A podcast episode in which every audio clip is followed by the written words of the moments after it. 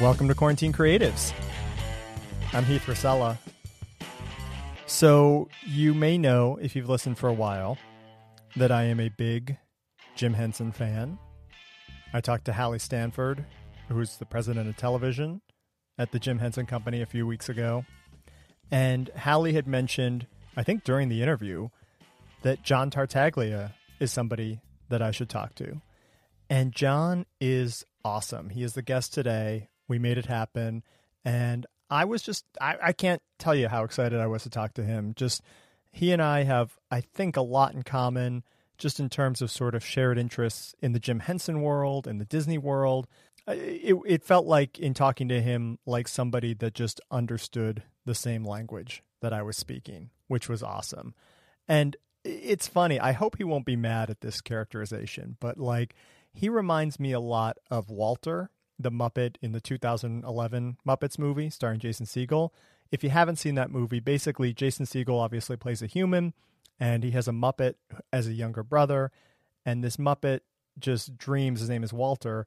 He watches the Muppets every day and feels like this is the world that he belongs in. You know, he's he's stuck in this human world, but he really just wants to go and be a Muppet and live with the Muppets. And so they take a trip to Los Angeles to go to Muppet Studios and it turns out that the Muppets have disbanded years ago and the studio is semi abandoned. And Walter ends up getting the gang back together and saving the studio and, you know, renovating it and putting on this great show and ends up accepted as a Muppet. And now he's like, he's canon, he's part of the Muppets. And that is sort of how I view John as like this guy that just loved the Muppets growing up, and you'll hear his story, not just the Muppets, but Fraggle Rock, maybe more specifically, was sort of where his passion was. And, you know, admired Jim Henson and ended up working in all the different places that Jim created. He was the youngest performer to ever work on Sesame Street as a puppeteer. He started there at 16 as an assistant puppeteer, and you'll hear that whole story today. It's fascinating. And by the way, just for me, a Muppet performer and understanding like the technical aspects of that job. I've always wanted to have that conversation, and I got to indulge in that some today with John, so that was awesome. John went on to originate the roles of Princeton and Rod on Avenue Q, which obviously is, you know, very Muppet inspired, but he also has a lot of other Broadway credits. He played Lumiere in Disney's Beauty and the Beast. He was in Shrek the Musical. And so, you know, he has this performative side to him which is fascinating. And you know, it's it's a side that I can't quite relate to, but I'm very fascinated in.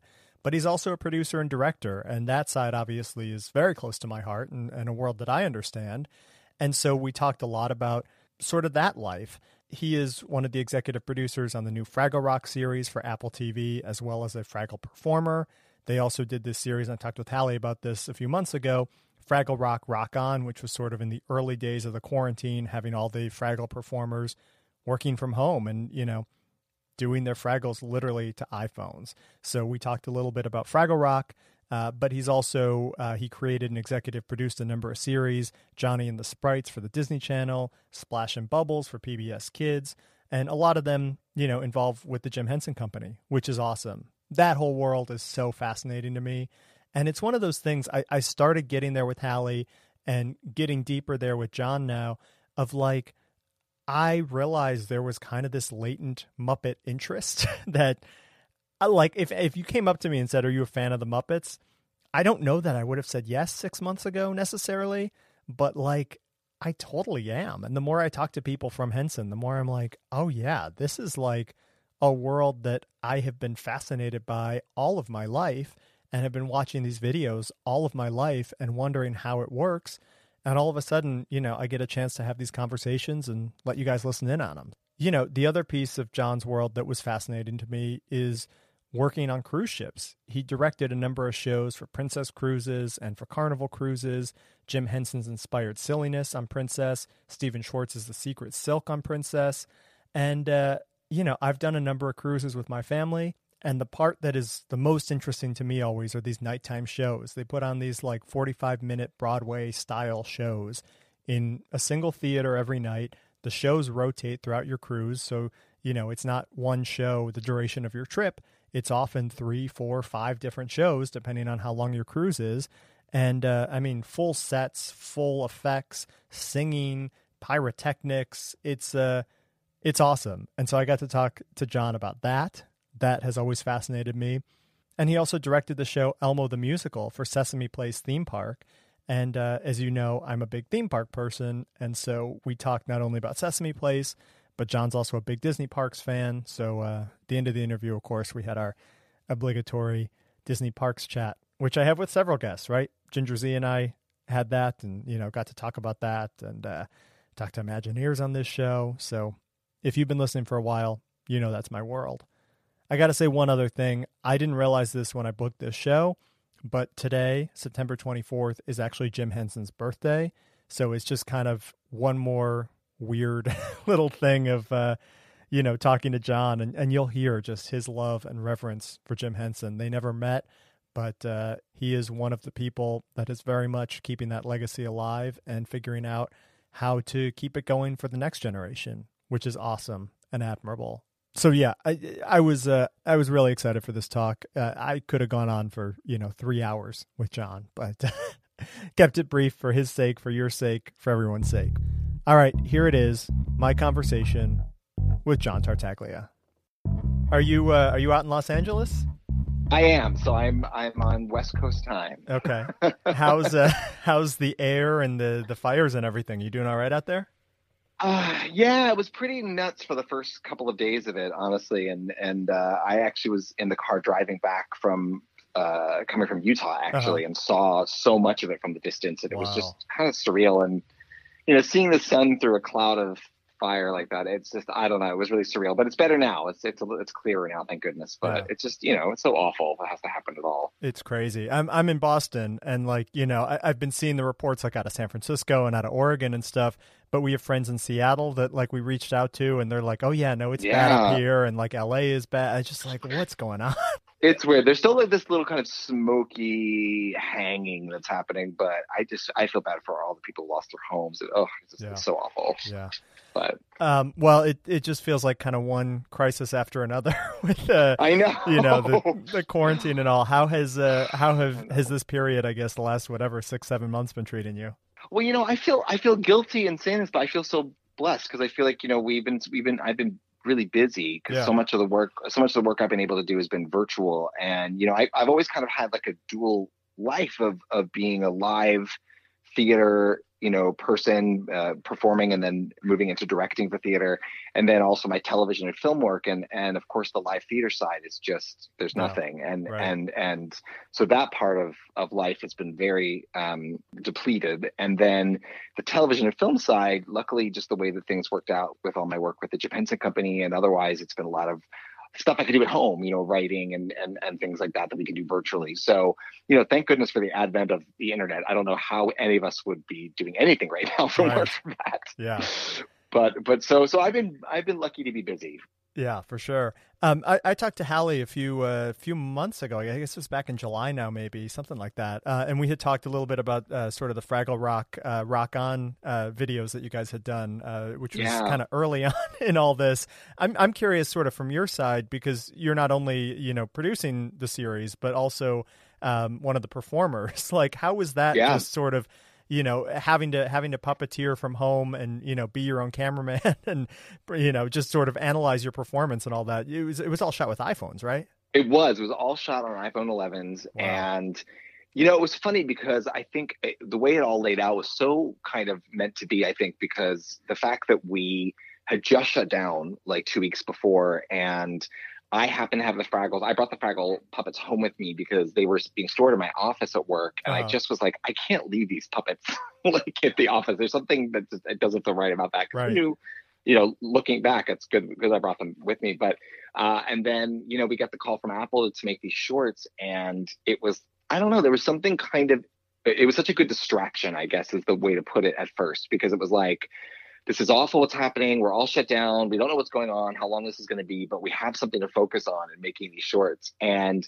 we were so lucky to uh, just be able to kind of, it, well, I guess I should say it's amazing what you can do yeah. when all of a sudden you're given the opportunity to create. And yeah, it was a little bit like, it felt to me as a puppeteer, you know, when you're, when you're a young puppeteer, when you're a kid, I started when I was a kid, you know you're you are kind of doing it all yourself right? Because you're in you're building your own puppet stages and you're building your own puppets and then you're putting up your lights to make your lighting and then you're recording your own soundtracks and writing your own script. And you kind of you know i've always said that puppeteering is like a is like a basement hobby like you're in your basement making things and putting on puppet shows and stuff like that. So all of a sudden like we were all in our homes finding you know the corner of our bedrooms or our offices or our kitchens or whatever we needed to use and all of a sudden kind of going back to that time where you had to do it all yourself and you know you you, you certainly not that you ever take for granted what people do on a set, but my goodness, there were so many times where we are like, oh, I wish I had a lighting designer in here right, right now to figure out how to use my desk lamp and my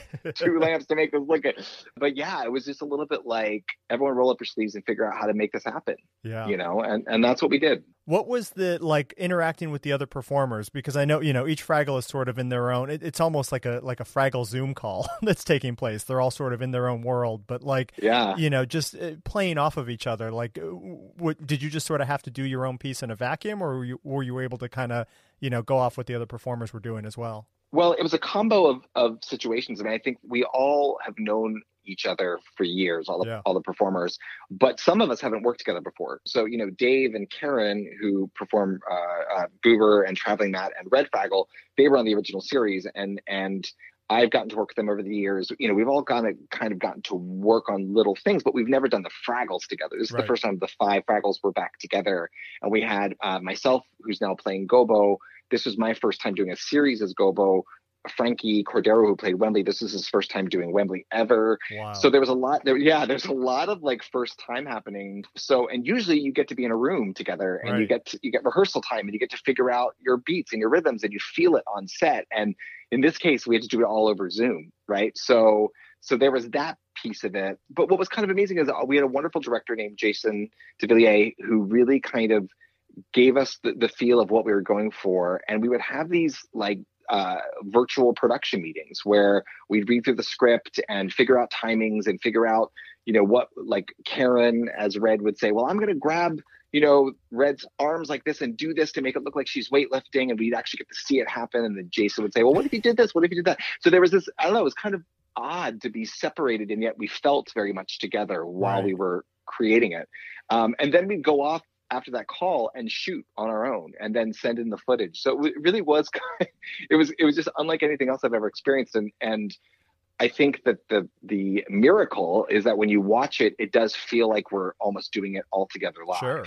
Yeah. So I think that we're really lucky that we had we had an amazing editor and and luckily had a lot of rehearsal and you know it just worked out that way. But I don't know. It was in some some ways it was it was very lonely because we're we're, we're puppeteering is such a collaborative art form, and to be separated like that was was definitely unique. Yeah, is a Fraggle usually two performers, like for hands and stuff? It depends on what they're doing. I mean, I mean, if if they're just kind of generally just doing dialogue, then it's usually one person. Okay. But um, when they're doing things like like Mokey, for example, who does yoga in this version of it, it's really hard to do that on your own. Right. And so we actually depended on our, you know, husbands and wives and boyfriends and best friends and whoever we were quarantining with. Right. We kind of depended on them to to very quickly learn how to hold a rod a certain way or how to, you know, in my case, my boyfriend was amazing and like, you know, I I was puppeteering for Wembley because yeah. I had the puppet here and he needed to balance a pickle on his nose. And so my, my boyfriend had to learn how to like marionette a pickle off camera. And he's not like, oh, a puppeteer, these, right? He's not a puppeteer. And he learned so much about it very quickly. And,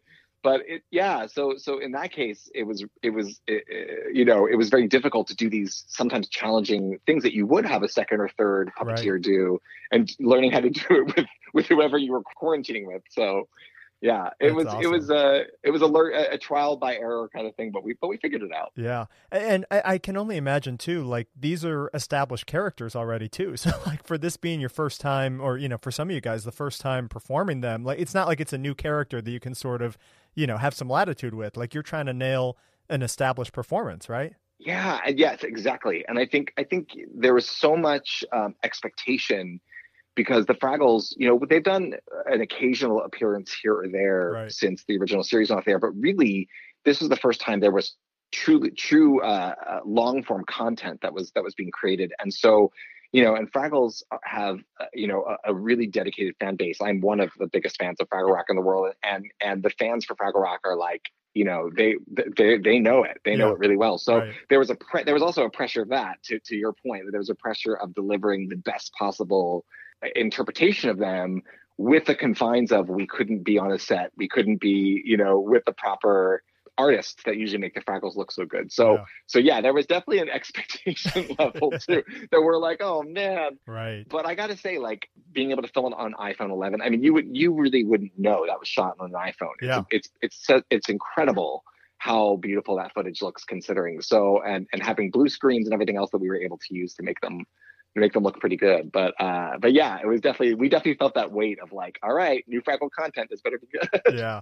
Well, and you've you're working on the series now too, right? Like that. There, there's going to be a We full are. series coming to Apple TV Plus. Where, where it's sort of where are you in the uh, in the pipeline there? I guess. we are we're, we're writing scripts as we speak and we're we're gearing up for pre-production and and we'll hopefully be going into a studio sooner than later and it's it's really cool i mean i mean for me it's the most surreal experience in the world be, growing up wanting to be a puppeteer because of Fraggle Rock and knowing the original series so well and looking to it as kind of like the gold standard of what a a, a Henson series should be. So it's so emotional and surreal and exciting and you know it's now it's talking about okay when we're all together dot dot dot we'll be able to do this this and this and Right. You know and now we can kind of take what we learned from the shorts like what people respond to and um, you know how, how they loved the reinterpretation of the music and and taking all that and being able to put it into a full length series it's just it's so cool That's awesome.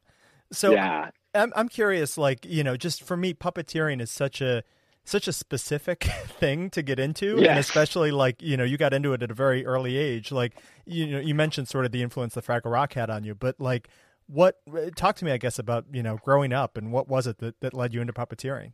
I think it's a combination of things. I mean, I, I grew up in a showbiz family, so uh-huh. the earliest memories I have are being backstage at, at, in a theater or or watching theater or listening to cast recordings or like I was always around that, Yeah. and I loved I loved making my family laugh by performing. I always loved to sing. My mom is a singer, and I was always listening to her sing, and I wanted to sing like her. So I feel like being in some way a performer was always just like in the cards. like I right. feel like you know I couldn't really avoid that in a good way and then I, re- I really remember I didn't really play with puppets as a kid. You know, it's not, it, it- I didn't have like a puppet that I played with that became something that clicked for me. I really remember very distinctly watching Fraggle Rock for the first time on HBO Yeah. and just being like, oh my God, that's what I want to do Right. it was just this like s- surreal instinctual moment and i became obsessed with how do you make puppets how do they move the people behind them it was like i remember the connection between like watching the show and then my mom got me the album the fraggle rock album and looking on the back and it was like jerry nelson as gobo fraggle and pa gorg and kathryn mullen as mokey fraggle i was like oh, there are people that do this Right. like and it just clicked for me and ever since that moment it was like this need to want to do it. And I think I really think what it was was puppetry allows you to be anything and anyone Hmm. and you don't you're not limited by how old you are you're not limited by you know if you're a male or female you're not limited by anything it's Right. like you have a pu- you have a puppet on your hand you go away and you get to be whatever that puppet is Right. so I could play a chicken or an old lady or a king or a, a, a- piece of food. I mean, it's like it's a it, there's a limitless amount of things you can be, and I loved doing voices, and it all just felt like a way to express myself in that way. yeah. So I think that's what it was. Were you like at what age did you start like building puppets and actually like you know trying out puppetry? I think I was about seven. Wow. Um, yeah, my parents had gotten divorced, and I remember like the first time I saw Frag Rock was on a trip, like a road trip with my mom. It was Uh-huh. just me and her on a road trip, and we like checked into some hotel, and the big deal was that they had free HBO. right. That was the thing HBO. back then. Yeah. that was the thing. Remember that that was the big thing. And so we I remember watching Frag Rock the first time from that. And then I think like when we got home from that trip, I started taking socks and turning them into puppets. And my mom would drive me to the fabric store and I'd get, you know, foam chunks of foam rubber and cut it up. And it was pretty much like from there on, it was like instantaneous, uh, you know, uh, interest or maybe obsession, I guess you could say. But it was just, it was like I knew that that's what I wanted to make and do. And, and my mom still has some of those first puppets, and they're pretty horrifying. but but you know, it, it, through my seven year old lens, I was like, these are gorgeous. Yeah. But of course, they were they were right. pretty, they were pretty bad. um, did did Sesame or or like the regular Muppets? Did they have the same resonance for you, or was it specifically Fraggle Rock always? Well, Fraggle Rock was like the gateway. It right. was like that was the that was the show, and then from there, it was you know I would grown up watching Sesame Street, and so I'm sure, you know, subliminally in the back of my mind, I loved those puppets too. I just didn't realize that they were maybe I didn't realize they were puppets because I watched it so young, but. Right. Uh, from there, it was like, yeah, then I became obsessed watching the original Muppet Show and all the Muppet movies and all the behind the scenes Muppet stuff and Labyrinth and Dark Crystal and Sesame Street and anything I could get my hands on that Jim Henson worked on. And I think at the same time I became it, I fell in love with puppetry. I really looked to Jim Henson as my hero, and yeah. it was like he was like the one I looked to as like I want to be like him. I want right. to do what he did. I want to use my imagination and my abilities to create stuff that is positive and you know makes the world a better place and so i think you know it was in tandem that my love for puppetry happened my, my severe interest in jim henson yeah. kind of happened at the same time totally I remember like as a kid, I'm, I'm a little younger than you. I was born in '84, and like um, okay. we had like the VHS tape that I, we must have recorded it off air of like the Muppet Family Christmas. Where I don't know if you, do you remember oh, that best. special? Yeah, where like, like the best special ever. Yeah, because it starts with the Muppets, and then like halfway through the Sesame Gang comes in, and then like the, you know uh, Kermit and Robin go down to Fraggle Rock, and like it was just kind of mind bending as a kid, like as you say, sort of connecting those dots and being like, oh, it's all the same. It's the same people and it's the, it's same, the same, kind of people. medium and like you know, just never. Yeah. There, there's a moment in that where like Animal and Cookie Monster meet for the first time, and yeah. they just instantly connect. And I'm like, oh yeah, no, but like just watching that, you know, on loop as a kid and just being like, oh, this is so cool. yeah. Well, and also, you know, th- th- it's so hard for anyone of this era to imagine, but like, you know, the, the days before the internet, right. Where, where things could be, you know uploaded and you could watch anything but also have the kind of organ the fan organization that that, that exists online now if right. that makes any sense like no, totally, you yeah. know what i mean where there's someone who puts all that together and says this is all legitimate it was just like everything was kind of found by chance back then right um, or maybe at a library if you were lucky. I mean, my my blockbuster video knew me so well because I'd walk in there and just like go right to like the Muppet section. Yeah, right, right. But like, but like, but uh, yeah, but that special is a great. Yeah, it's a great example. Like, it, it definitely was a, a, good a good. um uh, it kind of encapsulated that world that yeah, he created. Totally. totally. Um, and so, like, I'm really intrigued because one of your first jobs was working on Sesame Street, right? You were like 16, yeah. is that right? That's right. I was 16. Yeah. How did that come into being? Well, I so I had a I had a bunch of really not a bunch. I I had a couple of, of really amazing close calls on almost meeting Jim Henson uh-huh. uh, as a kid. I wrote a lot of fan letters. I really wrote to him and basically said like, you know, I think at the, the, the earliest age I, I, wrote to him, I was like eight or nine. I basically was like, I want to work for you when I'm older. I know what I want to do. I want to, I knew, I knew enough as a kid to know that you had to graduate high school and then move to New York. Like I know I had to do that much. so I, I would say that in my letters, like when I turn 18, I want to move to New York City and become a puppeteer for the Muppets. And I wrote him a bunch of times. A couple of amazing almost chances fell through. I didn't quite get there and then he passes away and yeah. i'm devastated and right. so when i'm about 13 or 14 i wrote a letter to kevin clash who's the original elmo sure. performer on sesame street yep. i didn't know that he was the puppet captain for sesame street at the time oh wow and yeah I wrote him a letter and was like i'm the biggest henson fan the biggest muppet fan and it turns out he was you know assisting jim and working in the gym and jim had somehow mentioned my name to him somehow really? my name, yes, was wow. familiar. And so the secretary at the company, when they got my letter, put two and two together. And long story short, I find myself at like 14 years old visiting the set of Sesame Street with my family wow. and getting a chance to meet all my heroes yeah. and watch them tape. And I started trying out. I started basically auditioning at 14 and sending in videos of my puppetry, of my puppetry and they used to have these things called workshops where you would go they were really like auditions but yeah. really they, they, i mean you would go for like three days and eh, over a series of three days let's say there's like 50 wannabe puppeteers who are coming in there and it would get whittled down over three days to like seven or eight maybe. Yeah. And I did two of those in when I was in high school, and I always got kept to, uh, to the very end. So I was so lucky. I mean, I was so lucky. And what I was able to do, I think, because my family comes from performance and because I, I loved to dance too, is I had really good rhythm. Yeah. And so I really understood the manipulation side of puppetry. You know, because puppetry is like one part voices, one part character, one part manipulation. So so the manipulation part I, I was really good at uh, at a young age, and that was really useful for being like a background puppeteer and for doing big group scenes, which is where they needed a lot of extra puppeteers. Right. So that's how I kind of got in the door at 16, and yeah, I started 16, and then I would go up on you know school holidays and work in New York City, or I would you know if they were doing a special, I'd go up and do that.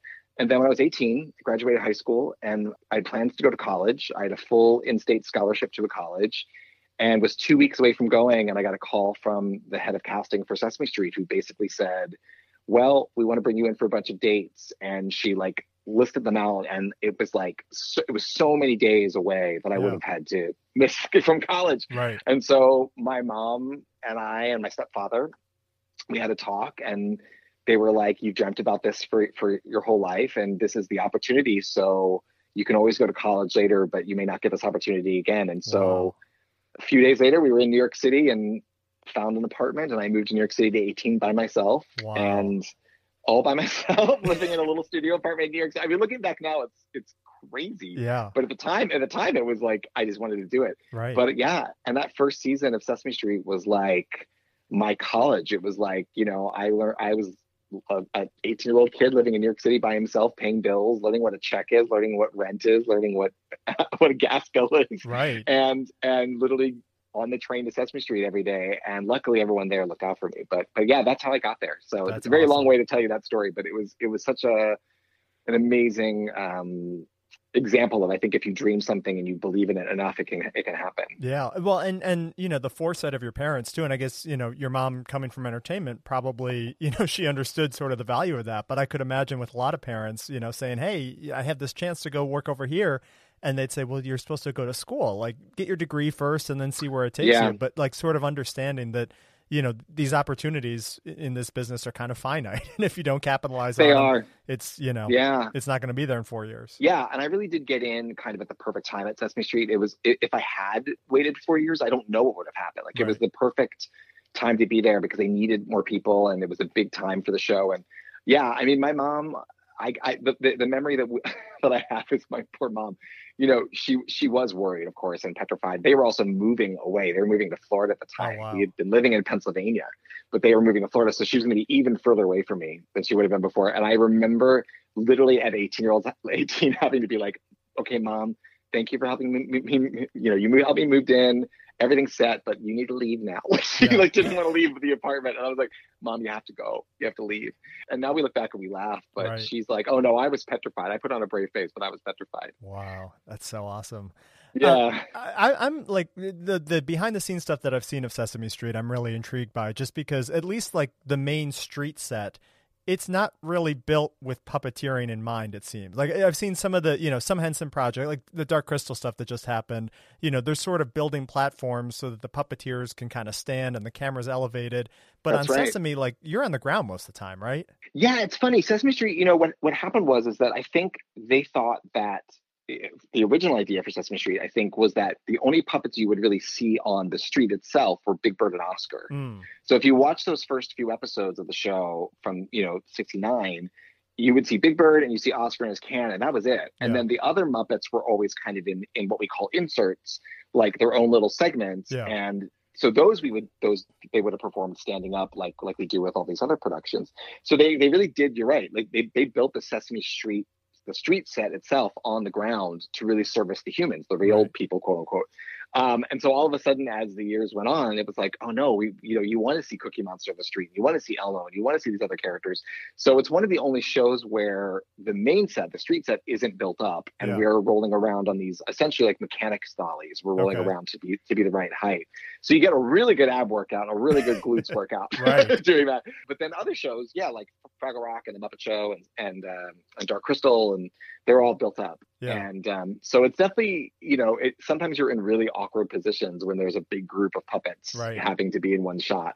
When you have a bunch of, you know, six foot adults trying to fit their bodies in the right position to get these puppets in Yeah. the same shot together. Or there's kids sometimes too, right? I mean, there's like six and seven Yeah. year old kids, so they're not even as tall as an adult. like, you know, yeah, you've really got to be down. crazy. You have to really, yeah, and it's it's funny. You, you like we don't really think about that until until someone like yourself points out. You're like, oh yeah, like we are kind of. It, it is not the way we usually do it, Yeah. but you know, it's you just get used to it. But yeah, I definitely perfected like the crab walk with those Right. mechanical dollies pulling myself along. That's awesome.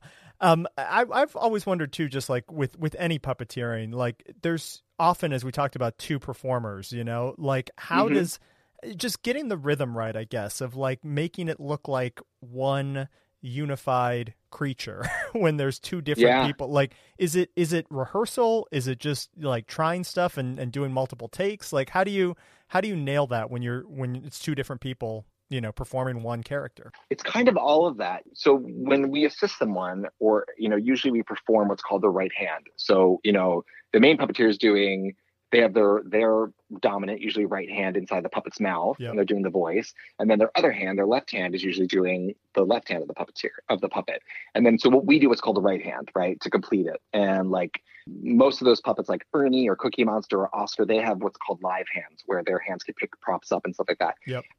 I think right handing is the hardest job, harder than performing a character, Yeah. hands down. Because when you're performing your own character, you call the shots, you do what you want to do, what your impulses take you. When you're right hand, you have to follow, Right. and and it's really tough. And so to answer your question, like sometimes it happens just by necessity.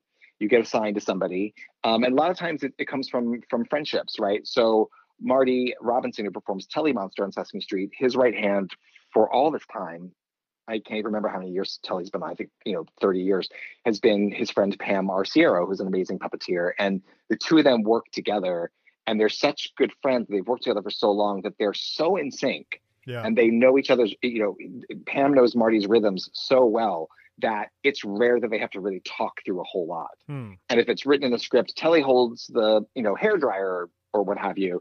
They, they're so they have such an unspoken understanding of how they're going to do it that it's rare that they even have to discuss how they're going to work it. Yeah. And that comes with time. You just learn people's rhythms and instincts. But it's hard when you assist somebody and you don't really know them yet. And so, you know, it's it's intimidating. One of my first jobs was right-handing for a couple couple performers, and it's scary because you can also completely blow a take Sure. or mess a shot up if you don't do it right Right. um, and and it's so it's a little bit trial by fire. um, and I remember one of the first things I did on Sesame Street was I right-handed for Frank Oz, who, who of course is the Sure. legendary Muppeteer Yeah. that that that, you, that originated Cookie Monster. And I remember that they said to me, they said, "Look, if if," and I laugh about it now because I I you know I was so scared to do this, but like Frank is the best, but I was so intimidated to assist Frank Oz. He was my, one of my heroes, and uh, uh, they said, you know, if Frank grabs your hand as Cookie Monster, if he uses his Cookie Monster hand to grab your hand, that's a sign you're doing too much. Hmm. And that's what they told me. And so, of course, within 10 seconds of assisting him, he grabbed my hand. Right. Turns out that was just what he liked to do. They had told me that to kind of haze me. they told me that to like torture me. And I was, but of course, like in the moment, I was like, oh my God, he hates me. I'm the worst. Right. But, but you know, that wasn't it at all. But yeah, but you, you just, you just, you just kind of learn people's, people's rhythms and you tend to get assigned to the same person. But it is the hardest job, I Yeah. think, above any other job. It's, it's tough. Well, the with Cookie too, the the, the right hand of Cookie, you're actually like you're the one eating, quote unquote, right? Like you're you're kind of oftentimes crumbling up yeah the you're like yeah, crunching the cookies and yeah yeah and it's i know this sounds weird but after a while when you do it long enough you you actually just focus on the character and you just kind of instinctually follow Yeah. because i think it's i think it is like you're letting someone else drive the scene you know by speaking for the character that you're assisting and you just kind of feel it Right. you know but but it's true yeah that was always nerve-wracking too with those cookies i was like if i don't crunch this cookie right now, i am in big trouble right. which by the way is like the most hilarious job pressure in the world. Right. Who else has to worry about that? Got to make sure the cookies crumble correctly. These cookies don't crumble. I am fired. Yeah, exactly. So beyond like uh, puppeteering, well, you know, you've done a lot of Broadway work, and you, you, mentioned some of that. But one of your first big roles was on Avenue Q, so I guess there is a there is a puppeteering connection there. But you know, yeah. in in any of these sort of whether it's with Avenue Q where you're not hidden as the puppeteer, you know, you're you're being seen on stage next to your puppet, or you know, playing Lumiere or something like that in, in Beauty and the Beast. Like, what's the difference, I guess, for you between sort of being able to hide as a character and having to have your face front and center as a character? That's a great question. I think I think it was I'm one of the weirdo puppeteers that really likes being on stages myself as yeah. well as puppeteering. I think a lot of people go into puppetry to hide. Right. Um, because they have the wants to perform, but they don't want to be seen as themselves. So they put a puppet on to kind of express themselves in some way, but then don't want to necessarily be seen as for who they are. Right. And I'm one of those weirdos who's a big old ham and loves being on stage.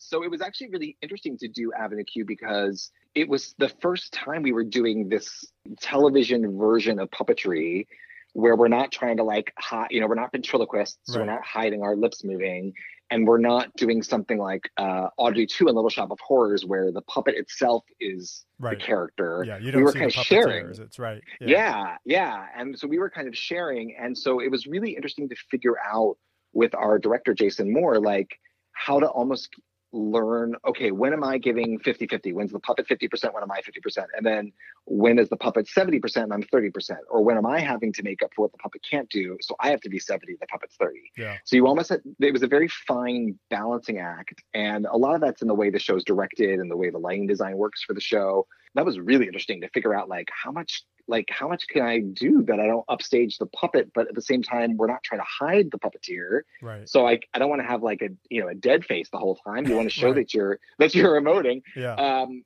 so that was you know one thing and then i think when you're doing something like like lumiere where i'm really performing as myself as an actor but i'm using elements that you could argue were puppeteered like yep. you know his candelabra arms and stuff like that then it was just kind of like embodying it fully as an actor but i think with avenue q was it was really Eh, you know, I, the one distinct moment I can think of is in um, the song "Fantasies Come True," where I did Rod, and he's like laying in bed and he's thinking about Nikki, and the spotlight's really close. If you look at the the design of that scene, I'm visible, but the spotlight, the actual light, is on only the puppet for yeah. the first part of it. So you really focus on the puppet, and then as he starts getting more and more emotional and more lost in his dreams, they widen the spotlight out to mm. include me and the, the puppeteer. And so I think it gave you, the audience, the direction, focus on the puppet, but ah, but now look at the performer to understand exactly what he's really thinking and feeling here. Right.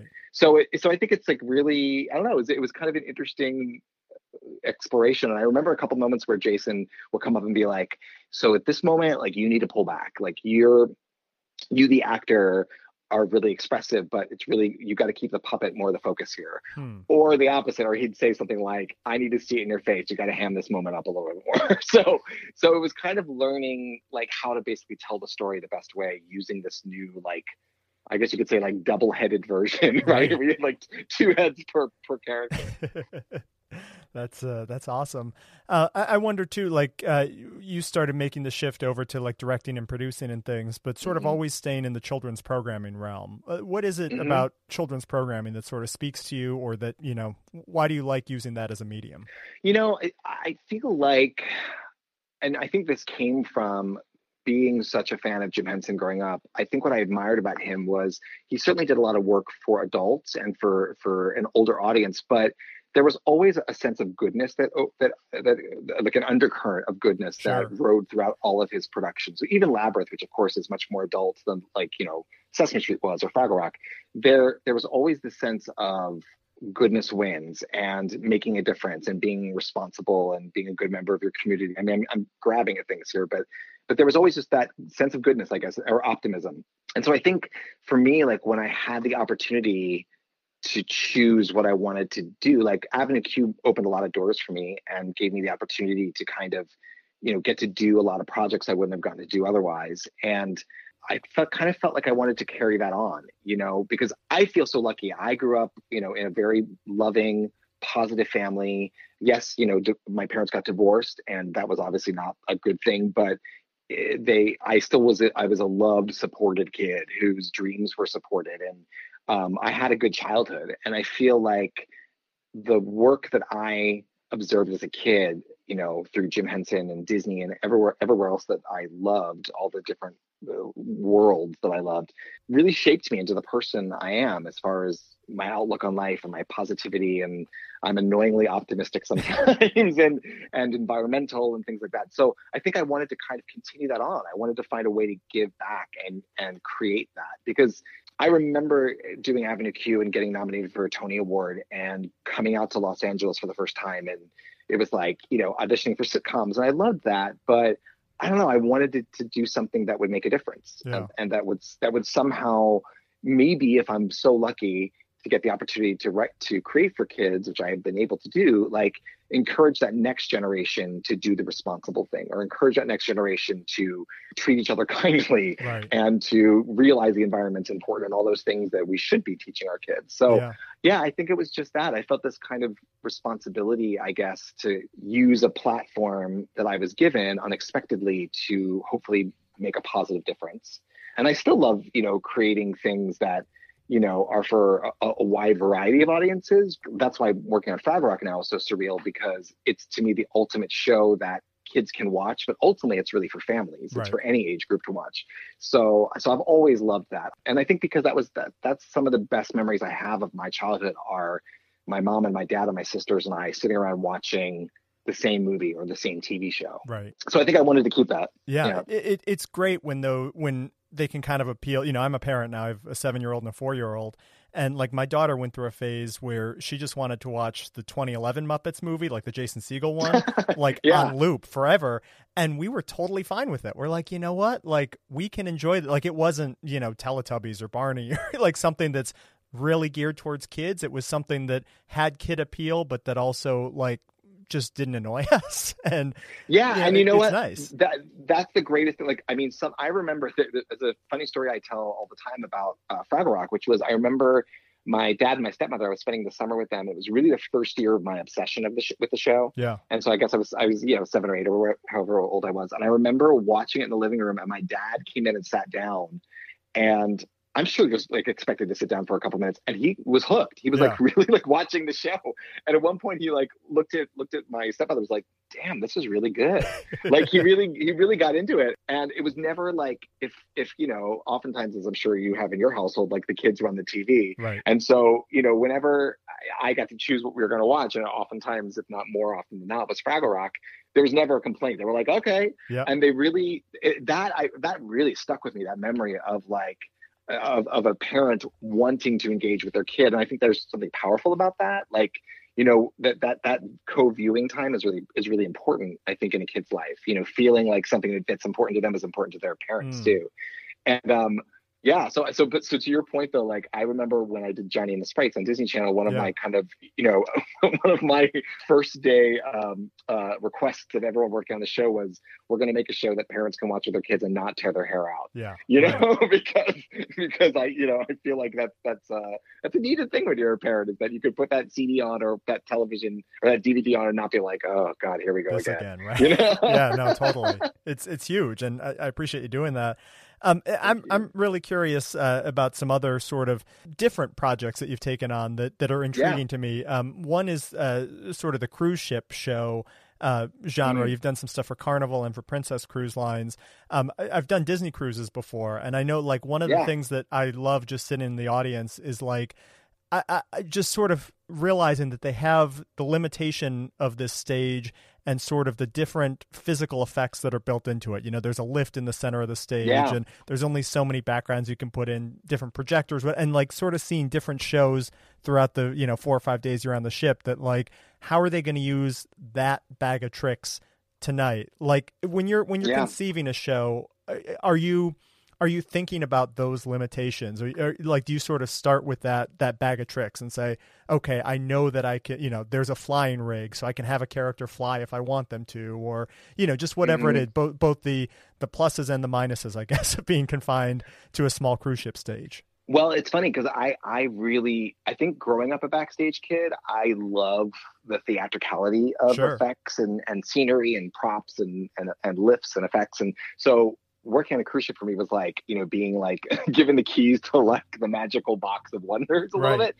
Actually, it has a lot for me anyway. It had a lot to do with how the shows I've gotten to do were created because, you know, to have that first meeting where they say, well, you have two elevators and you have a 50 foot LED screen and you have, you can do smoke, you can do bubbles, you can do snow, we can do pyrotechnics. You know, it just kind of opens the door of like how you can tell your story. Right. And to, to your point, like I, I am amazed by the thought that goes into we're going to fit four Broadway size shows. Right. Four of them sometimes into this theater space and it has to fold away and and collapse down and and be stored because we're on a cruise ship. Right. there's like only so much room. Yeah. Um so so for me it was yeah it was like a big box of tricks. I mean the first the first big big show i did was for princess cruises called the secret silk and the, the Jim Henson company actually built the puppets for it and it was the coolest thing having that first meeting and listening to the head of production be like yeah, we can use the elevators, we can use the lifts, we can use this, we can use.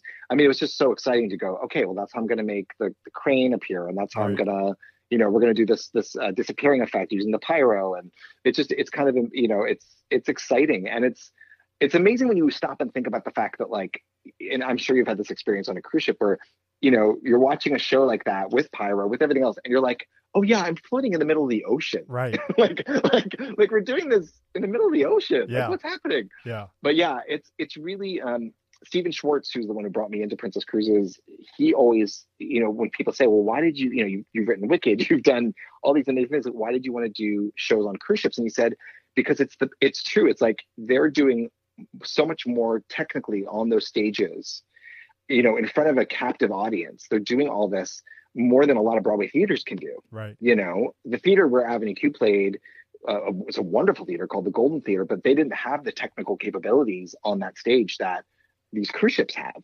So it's true they can actually these ships can sometimes do things that a lot of Broadway stages can't do. So it's really cool if you think about it from that you know from that point of view yeah do, do you have to like the other piece i guess that i've always sort of wondered about is just like you know the the casting between the multiple shows. Like there will be mm. a show on monday where there's a father character and so they sort of have to cast like an older you know chubbier guy for that role and then you see that same guy in tuesday's show that's you know this other like they figure out how to use the physicality and sort of the different genders or ethnicities or you know whatever um, that that plays into one of the shows sort of informs the others. Like did, did and that was did that come part. into yeah did that come into yeah. Yeah Oh yeah, yeah, and, and it was it was really interesting because our show was a replacement show, so mm. they already had two or three other shows that were already on board right. that were going to continue, and then our show was going to be the new show. So we had to cast our actors based on their ability to not only do our show but those other three shows. And sometimes you get someone who came in the door who was so perfect for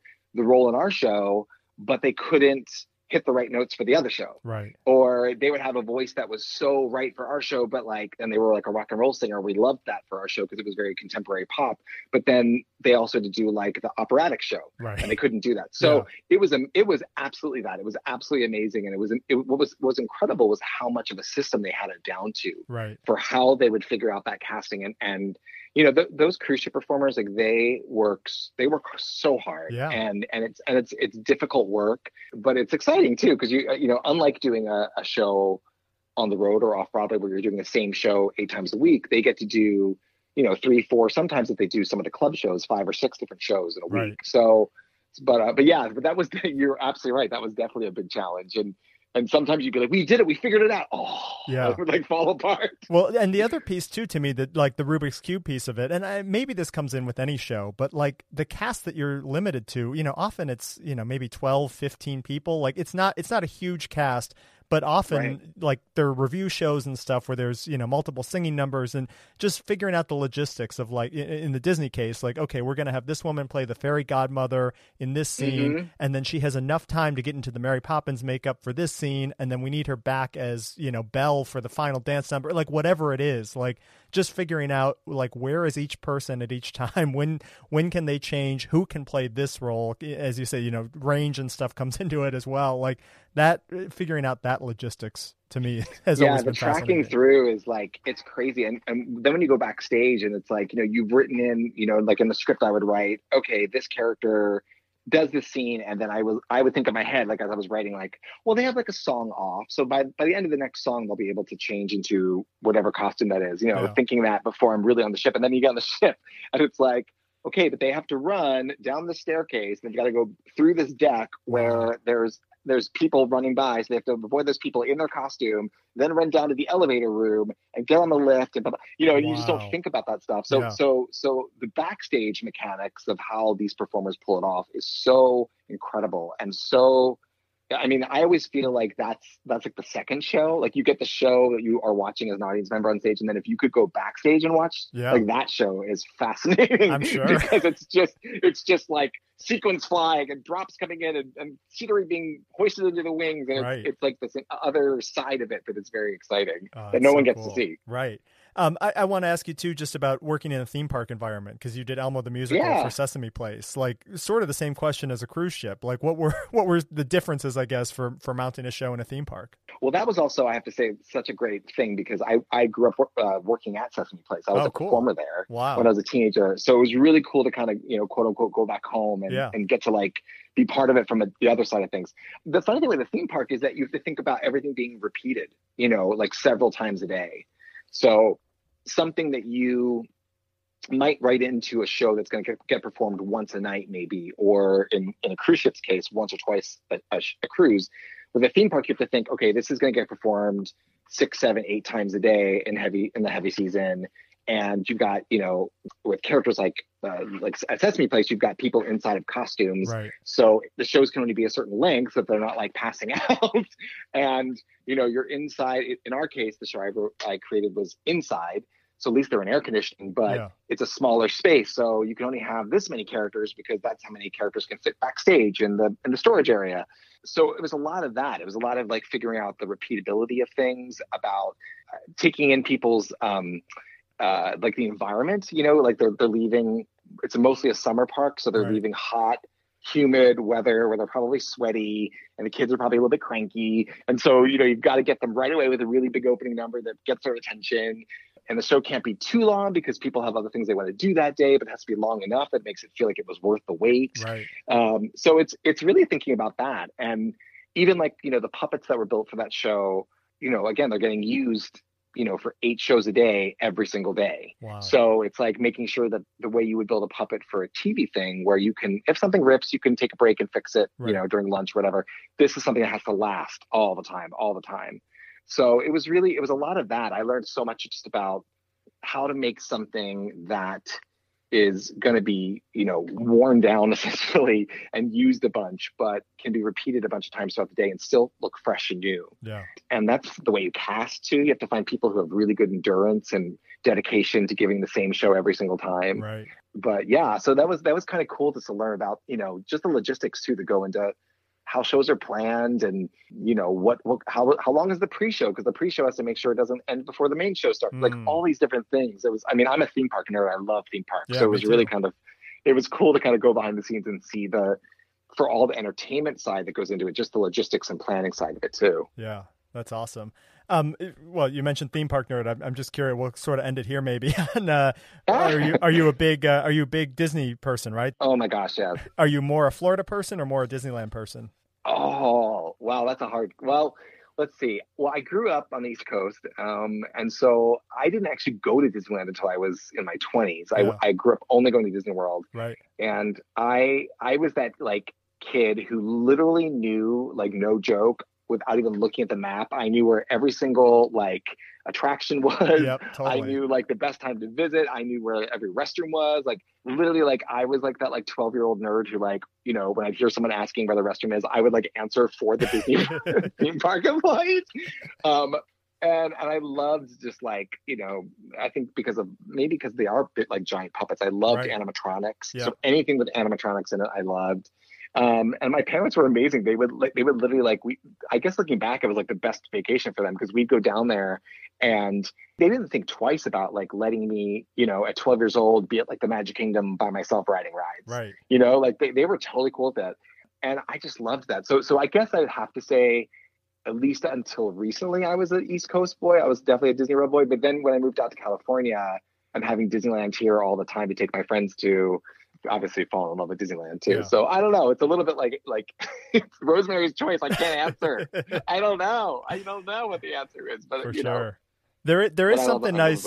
There is something nice about Disneyland of just being able to walk across the Esplanade to the two parks Yes. and not have to like Yes, board a bus. true. and- yeah. But then the other side of me is like, oh, I love like the, the fact that you have to like, there's a, there, it feels so like, you know, wonderfully away from each other. Like, Yep. you know, Animal Kingdom doesn't feel like it's in the same place Right. as Magic Kingdom. So there's that too. Yeah, definitely. Do you have a favorite hotel when you go to Florida? Oh, that's a good question. I think, I think it's Animal Kingdom Lodge. Oh yeah. because I really love animals. Yep. And I've always I've always said like if I wasn't in entertainment and I didn't get to do this for a living, I would absolutely work with animals somehow. Like I don't know if it, I'd be a, I'd be a veterinarian or something like that. But um I I don't know. Yeah, I think being able to stay quote unquote on the savannah and Yeah. like wake up to like giraffes outside your hotel room is kind Right. of crazy. I love that it's so remote too. Like it, it takes a long time to sort of get in the gates there, and like you are just so far away from everything. And then like that, Yeah. the smell of the the uh, the wood when you walk into the lobby, Yeah, like from the it's restaurant, you're just like, ooh, yeah, like I am somewhere else right now. I love that kind of thematic escape. I think, and I, I was going to say, like, if I wasn't going to say Animal Kingdom, I would have said um, the Polynesian. Mm, yeah. because I, I love Hawaii and I love anything tropical. And the same thing, like I feel like when you're at that resort, you feel like you're somewhere else. Yeah.